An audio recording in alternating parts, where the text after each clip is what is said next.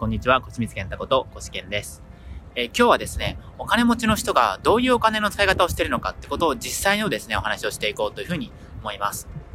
あの、僕自身もですね、ラッキーなことに、あの、お金持ちの人にあいろいろ会ってきたんですよね。で、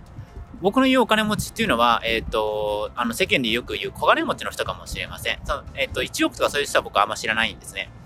でも、たまたまですね、あの、僕が通ってたビジネス塾とかで、まあ、後から知ったんですけど、あ、この人年収3000万とか5000万とかなんだとか、本を出版してる人なんだとか、あの、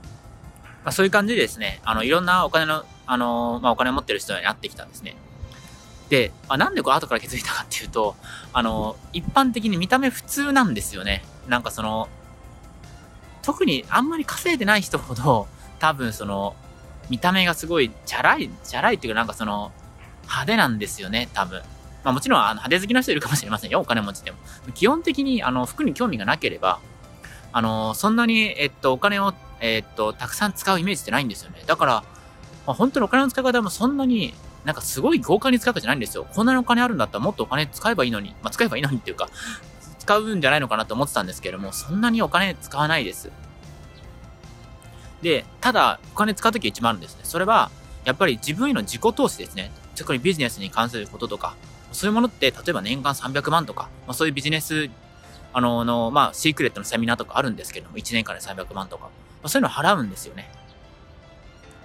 それなんでかっていうと、結局、そのぐらい払っても、その先のどのぐらいお金が入るかって見えてるからなんです。だからよ、僕が最初に教わったのは、ビジネス、ビジネスで大切な投資一番効率がいい投資っていうのは自己投資というふうに習ったんですね。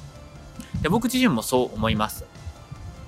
ただ気をつけなきゃいけないのが、その、自分のスキルとか、そういう専門性ですね。を高めるための、えっと、自己投資も大切なんですね。例えば、ま、大切ですよ。もちろん、カウンセリングとか、コーチングとか。でも、最初ビジネスをやるんだったら、まず学んでほしいのはマーケティングです。あの、お客様を集めるってことですね。最初に関門なのがお客様を集めることなんです。実際に、えっと、そういう人たちも、まあそういうところにお金をまずかけますね。っていうことです。ということで今日はお金持ちの人のお金の使い方についてお話をしました。今、期間限定で生きづらかった ADHD の僕が起業して人生を楽しめるようになった方法を無料ウェブセミナーで公開しています。無料ウェブセミナーの登録はこの動画の下の部分ですね、をクリックして、そこから参加をしてください。また、この動画がいいと思ったら、ぜひいいねとチャンネル登録をお願いします。